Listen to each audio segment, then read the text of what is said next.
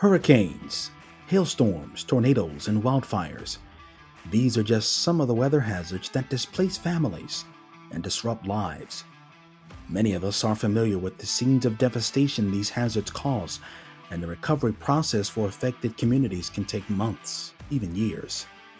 In the most extreme circumstances, some may never be whole again.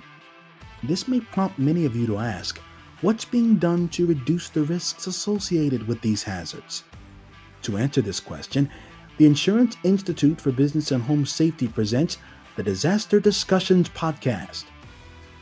Join me, your host, Armand Brody, as I sit down with professionals in the insurance, science, construction, and resiliency industries who will help us explore the intersection of these hazards with the built environment.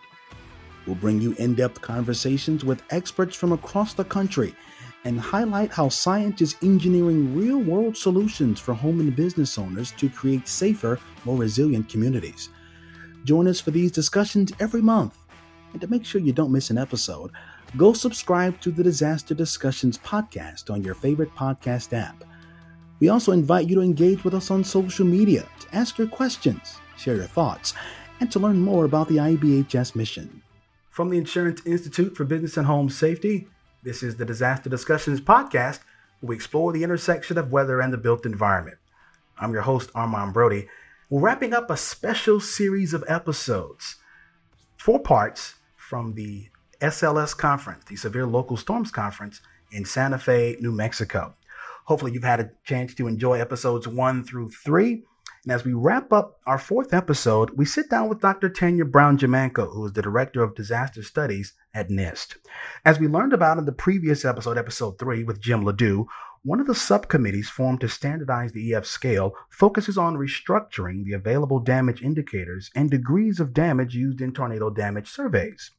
Dr. Tanya Brown-Giammanco chairs this subcommittee and has spent her career working towards improving this rating system. Hear how she hopes to do this and how its standardization could help private and insurance industry partners begin to understand the true nature of tornado risk in this country. Dr. Tanya Brown-Giammanco wraps up episode 4, our final episode in this series of extraordinary episodes that we're bringing you on the podcast from the SLS Conference. Here it is. All right, everybody, welcome back here to Santa Fe, New Mexico. Again, we're at the 30th Annual Severe Local Storms Conference, part of the AMS conference series. And now we're joined by our second guest for the day. We spoke to Jim Ledoux earlier, and now we have Dr. Tanya Brown-Giammanco, also at NIST. And Tanya there, you're the Director of Disaster and Failure Studies. So thanks so much for taking the time at the conference to join us. Absolutely. Happy to be here. Yeah. So we, just to kind of recap for our viewers, so we had a great discussion talking about the ways that we measure wind and how we scale the damage, right? We want to have a consistent standard. And previously, the EF scale that we have used, that everyone is so familiar with, probably the most familiar way that we rate wind speeds. It's a complicated process, but we need something that is more of a standard going forward. And in the past, we have not really had that. We've had so many different new observation methods that are out there for us. We need to find a way to incorporate those, but we kind of have to start from scratch with the scale itself, right?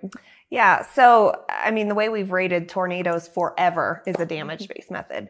And, you know, that's really the best that we could do for a really long time. Mm-hmm.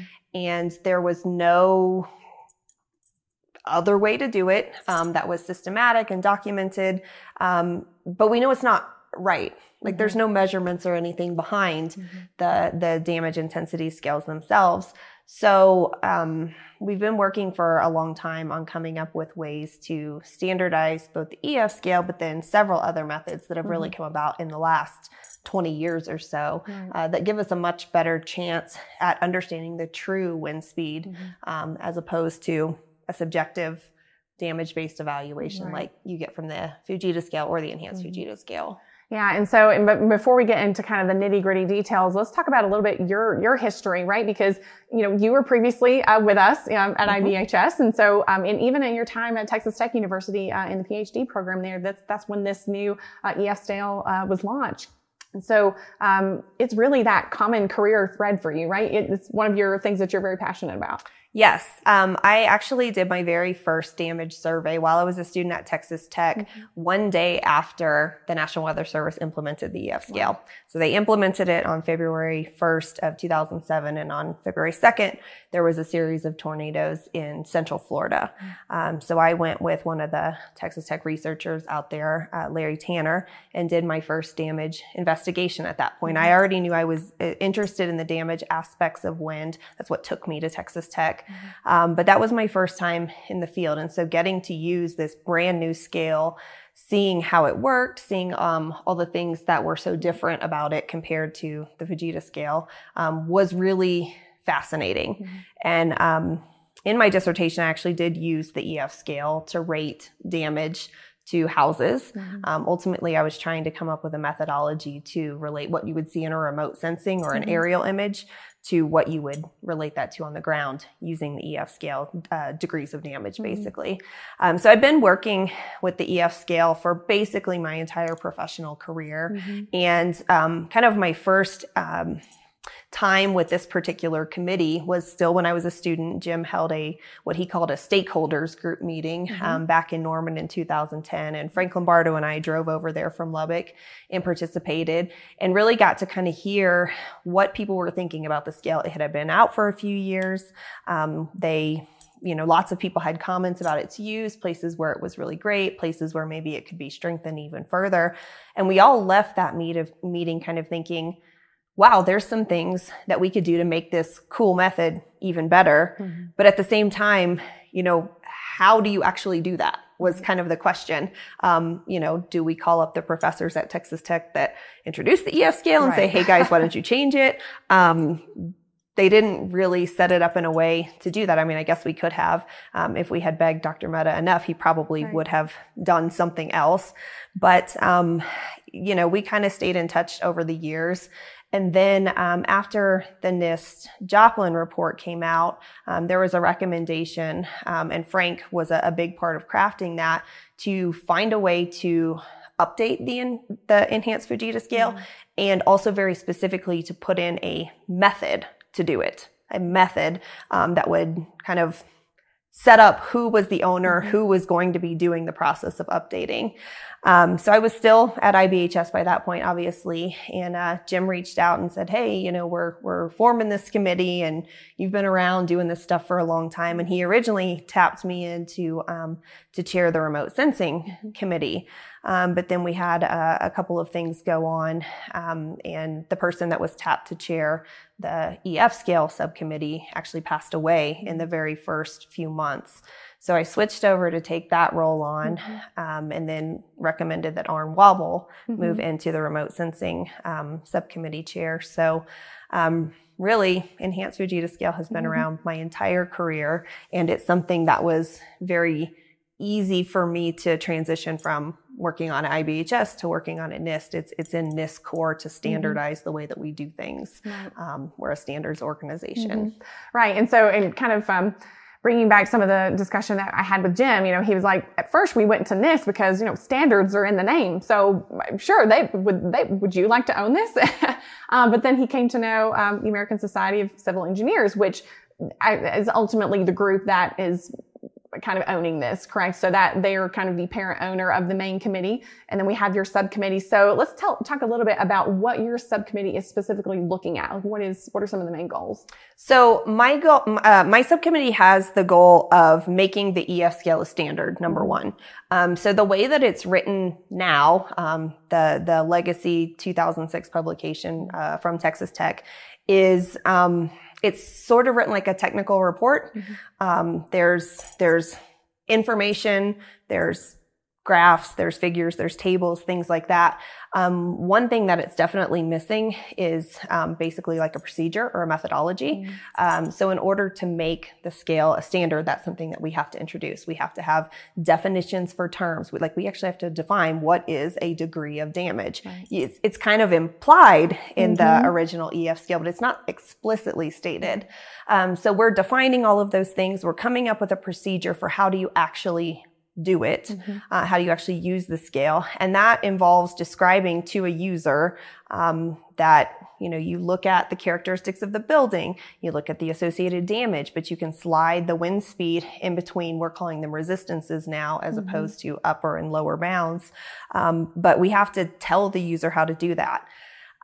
We're also making major updates to the DIs, not in the sense of changing the wind speeds very large amounts, mm-hmm. but really trying to get to a standardization. One of the easy examples that we can kind of point to is when you look at the 2006 EF scale, if you look at the DI table for houses versus something like apartments or motels, mm-hmm.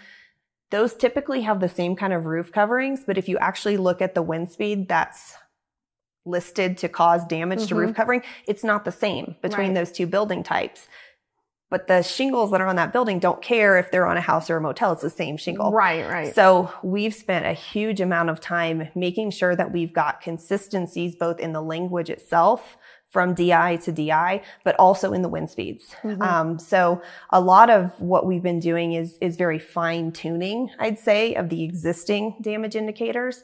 But there's a couple of instances where we've combined mm-hmm. them. Right. So instead of elementary schools and then the junior and high schools, we have schools. Right. Jim had mentioned that, you know, it, to your point, it's like, do we really need to section them out? You know, we might just discriminate between 1 or 2 story buildings, which are going to have different wind loads, right? So those are kind of changes that you would make. Yeah. And you can deal with that more in the changing of the wind speed amongst the resistance, as opposed to needing like a whole new fresh DI. The changes are not that different. Mm-hmm. The difference between a low rise building, which is like 3 stories high, and a high-rise building that's, you know, 30 stories high, right. That's a different story. But we've combined the damage indicators where it makes sense to do so. And then we're also introducing several new damage indicators. And these are mostly intended to fill in gaps in the rural areas of the mm-hmm. country. So we undoubtedly in our climatological record have a large number of tornadoes that are by default rated EF0 or EF unknown because there was nothing for them to hit. Right, and that's the only standard we have. If it doesn't hit anything, technically we can't rate it. But right. That does skew our climatology too. So that's one small piece, but there are times also when it does hit something that's out there, but those some things are not right. a DI. So things like center pivot irrigation systems, vehicles, thinking about some of the agricultural things, farm silos and grain bins. So the Canadians have been using that for a while in the Canadian EF scale, but we're bringing some of those things that might help us fill in those gaps where we currently don't have information to try to give surveyors and weather service personnel in those more rural areas something to base it on. Mm-hmm. Because right now, you know, by definition, you can't have a tornado mm-hmm. That's of a really high intensity if you can't get there with an EF scale value. Mm-hmm. So that's a whole nother controversy that we're trying to solve. But mm-hmm. in terms of the EF scale itself, we're making things more consistent DI to DI. Mm-hmm. We're introducing new damage indicators and really standardizing the process mm-hmm. and providing what we call a commentary that's mm-hmm. common in the way standards are built mm-hmm. To explain why did we do it this way? Why did we make this change in wind speed? Why, whatever the case may be, it's all detailed out so that the user can understand why it's done that way and why it's potentially different from what's in the original scale. And this, I think, too, when we, you know, honing in and fine-tuning the scale, that can also help, as Jim was talking about, when we're incorporating these other methods of wind detection. We've got Doppler radars, we've got vegetation, looking at that from the remote sensing perspective as well, and trying to look at these different things. And that way we can kind of, you know, where there might be deficiencies in the EF scale, we can make up the difference here, but we actually have a way to apply it because it's written, as you mentioned, as a standard where we can actually go in and make changes to it and do it in a way that the end user understands the reasoning behind it. Yeah. And I mean, I think you hit on kind of a big point. Sometimes there is more observations and information than just the damage. Mm-hmm. And wouldn't it be nice if we could use those things together to come up with an even better rating? I have no doubt that if you had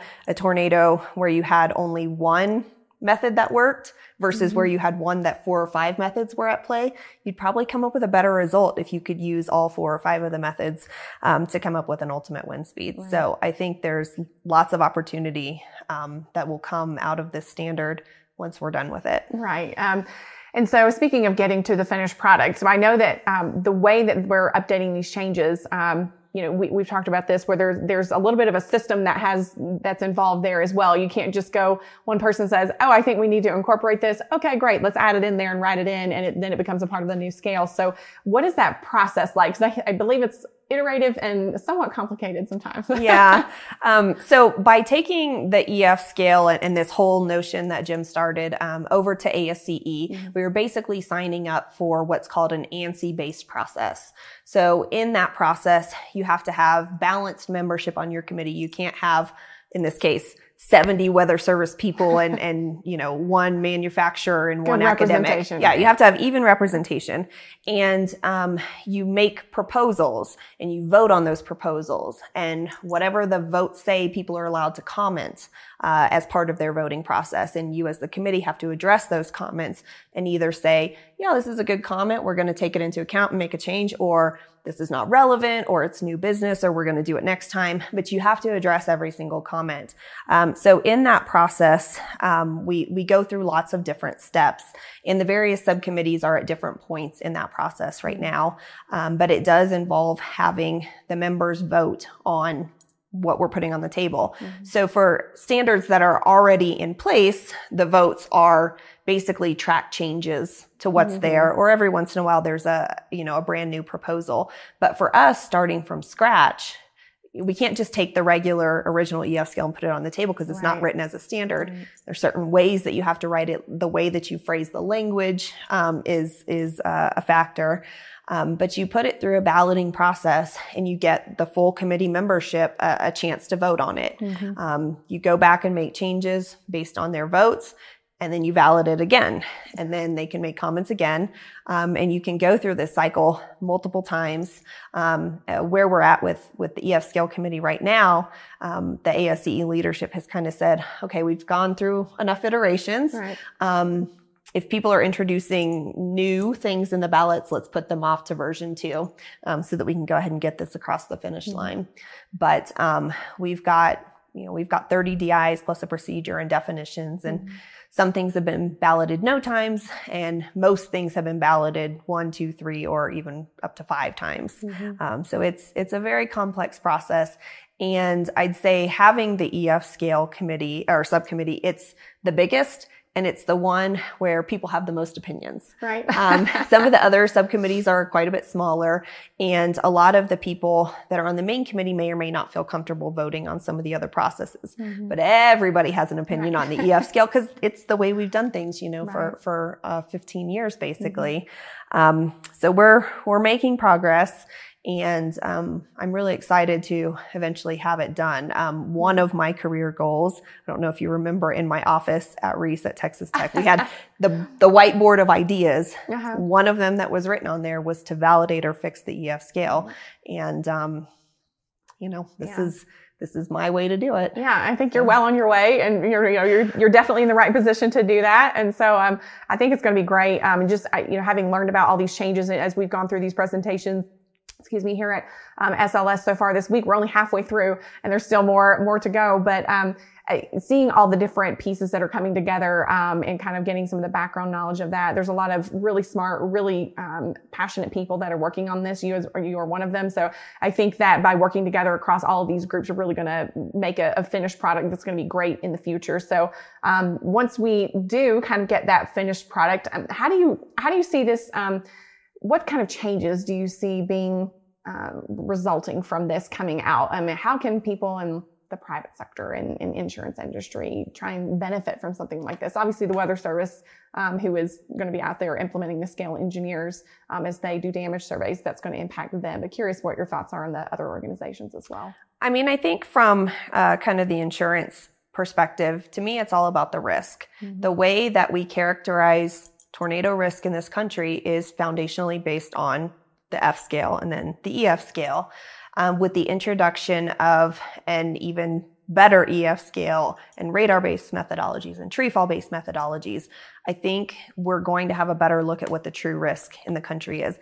It wouldn't surprise me to find out that, I mean, if you think about the classic graph you always see, the highest number of tornadoes is EF0 and it tapers down. Mm-hmm. It wouldn't surprise me if you actually had some kind of normal distribution where your peak is actually like EF3. Mm-hmm. Again, by definition, a lot of things get rated EF0 because there's no other opportunity. Now that we're working on getting some of these other methodologies in there, I don't think that'll be the case anymore. Mm-hmm. I don't think EF0 will be the predominant classification anymore. I think we'll see higher wind speeds, and that ultimately has a big effect on the risk perspective and the climatology mm-hmm. of tornadoes in this country. Mm-hmm. That's where I think the insurance industry needs to be paying attention. Right, right. And I mean, I had a question there and I just lost it for a second, but, so that's definitely a major positive. And you talked about, the changing risk.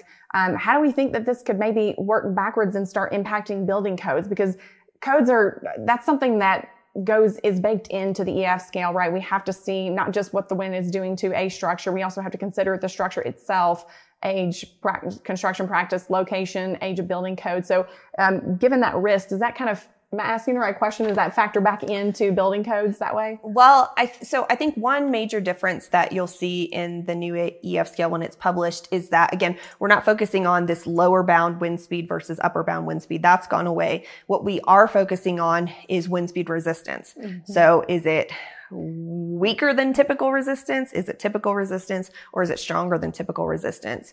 And we go through for each damage indicator what that means. Mm-hmm.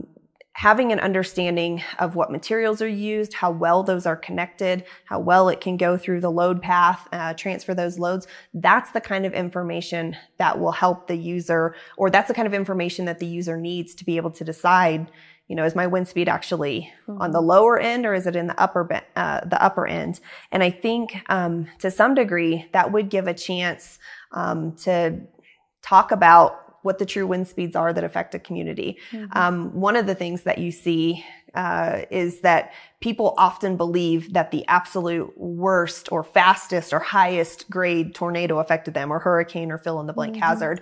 But I'm curious to see if once we say, you know, actually, you know, the construction practices here, you know, were weaker than typical, so the wind speed was only this, does that start to trigger some recognition mm-hmm. that, oh, so it's not just the tornado that affected how much damage I got. It's the building itself that affected how much damage I got. So I think there's kind of an indirect tie there with the building code aspect. Mm-hmm. And, you know, there are places where the building code is really strengthened.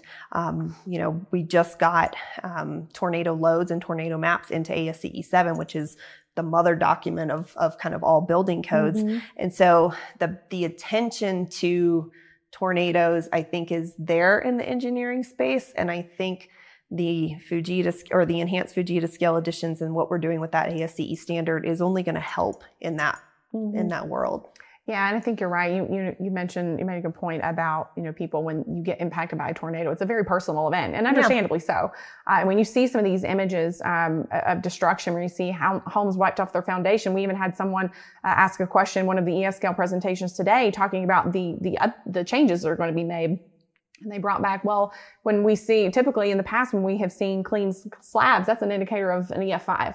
Or an F5 tornado. That's not necessarily the case. We assume that the house was even built to withstand, you know, those winds in the first place. It might have only made it to an EF2 or 3 because of those construction practices before it ultimately failed. So you're right. It's all complementary, right? The way that we're building the scale, the way that we apply it, it's all complementary and has to feed back together. But I'm curious, what do you think? With any new change, right? We know the process has gone through it. We understand why the change was made.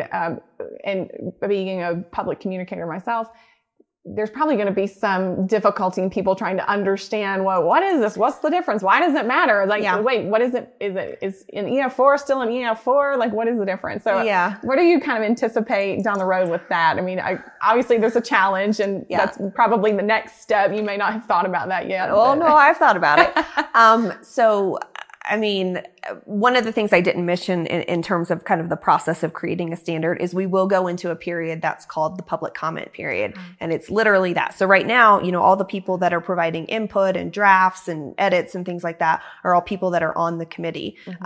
People from the public are welcome to come to the meetings, but they don't get to vote. When we go to public comment, the whole world can comment. And so, you know, I can kind of imagine that the number of comments that come in for the EF Scale chapter will probably be significantly higher than all the other chapters put together. And again, we'll have to address all of those different comments. I think a lot of people will have a lot to say about what we're doing. But I mean, foundationally, there's a couple things that we're not changing. The EF number itself is, we're not changing. So the wind speeds that are EF1 and the wind speeds that are EF2, those are going to be the same. We're not changing that. The places that we're making the changes is in the DIs. And we're not making crazy changes. Like, we're not suddenly saying that some degree of damage that used to take 75 mile per hour wind is now taking 130. Like, these are like 5- and 10-mile-an-hour tweaks where we've learned a little bit more, or where we're trying to, again, bring kind of a systematic nature between different damage indicators. So I hope that people will see the value in what we're trying to do, that we're trying to make it make more sense. When the EF scale was created, it was the wind speeds themselves were basically created by 6 guys who were shown photos and said, what wind speed do you think it takes to create that damage? And they kind of took an average of what those 6 guys said. Now we've got hundreds of people involved. We do have more data and more information that's been collected using EF scale. We do have some of these cases where there are, you know, wind speed measurements that have been nearby that can help refine. So I hope that people, instead of latching onto the fact that there's changes, we'll latch onto the fact that there's a reason for the changes. It's not just we said, oh, let's see if we can shake things up. We tried to be very conscious about the changes that we're making. And we are going to a standard. If you really look at the EF scale as it's written now and you compare DI to DI to DI, even the language that's used to describe the same basic damage state is not the same. So even just making that the same is part of what we're trying to do. We're not changing the intent, but we're trying to make it much more systematic. So I hope people will understand there's intention behind everything that's changed. Yes, exactly. And the whole goal in this was to make it better. We identified those deficiencies and we got together and we said, how can we make it better and do it in a systematic and organized way that can benefit everyone? And if we need to make further updates in the future, we can do that in a methodical way. And that's a key point, because again, right now, what do? You write to the Texas Tech crew and say, hey, update the standard. I mean, Dr. Mehta has basically said, no, you know, you guys are the new generation, go for it. Now, by establishing it in ASCE, when we're ready to do version 2, you could submit a proposal and say, you know what, there's this new damage indicator, or I want to propose a damage indicator for corn, and you show some wind speed tests on corn and how they create damage. You got a proposal, you get people to buy in and vote for it, and boom, you're part of the standard. And ASCE requires a process every 5, 6, 7 years to refresh the standard. So there will be opportunity to make additional upgrades and changes throughout its life. Now it kind of lives forever. There will be a way to constantly change it as we learn more. And that's a good point that I want to end on. It's like, we're in science, that's our goal, is to learn more. That's what every single presenter has been out there doing this week. They're learning more, sharing those results, and collaborating so that we can all learn more and make things better. And that's ultimately what we're all trying to do, to ultimately make homes safer. That's our goal at IBHS. That's your goal. That's a lot of our goals here. So yeah. Well, it's been great and very enlightening talking to both you and Jim. I think you've both brought really great perspectives, and hopefully our audience really gained a lot of insight. I know I personally have, kind of hearing about the history of everything and the methodical nature to this and what we hope that it's going to bring in the future. So I just want to thank you and also Jim Ledoux for joining us today. We've learned a lot. We'll have you guys back. Hopefully, I told Jim, I was like, we'll have to have you guys back when it's done and published and it's out, and we'll all be popping champagne. Yes. It's been a long journey, but I mean, it's one that I think, you know, both of us as individuals are totally dedicated to.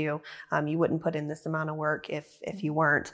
So it's been a pleasure to work on it for really almost 15 years in various ways. And I'll be really excited to get it out. Yeah, awesome. Well, we'll be very excited to see it. And I know the viewers and listeners will be as well. So, well, I just want to thank all of you viewers and listeners. Thank you so much for joining us here from Santa Fe, New Mexico at the SLS conference. And don't forget to check out our next episode on the Disaster Discussions podcast. We've gotten much more where all of this came from. So we'll hope you'll tune in next time. But for right now, we'll see you later. Thank you.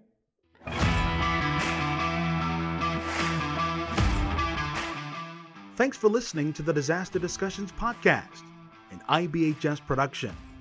Subscribe to our podcast on your favorite podcast app or watch the podcast on our website at ibhs.org/disasterdiscussionspodcast and the Insurance Institute for Business and Home Safety YouTube channel. Connect with us on our social media pages on Twitter at Disaster Safety, Facebook at facebook.com/disastersafety. and on Instagram at IBHS_org. For more great content from IBHS, including ongoing research efforts happening at our facility, episodes of our podcast, and more, visit IBHS.org.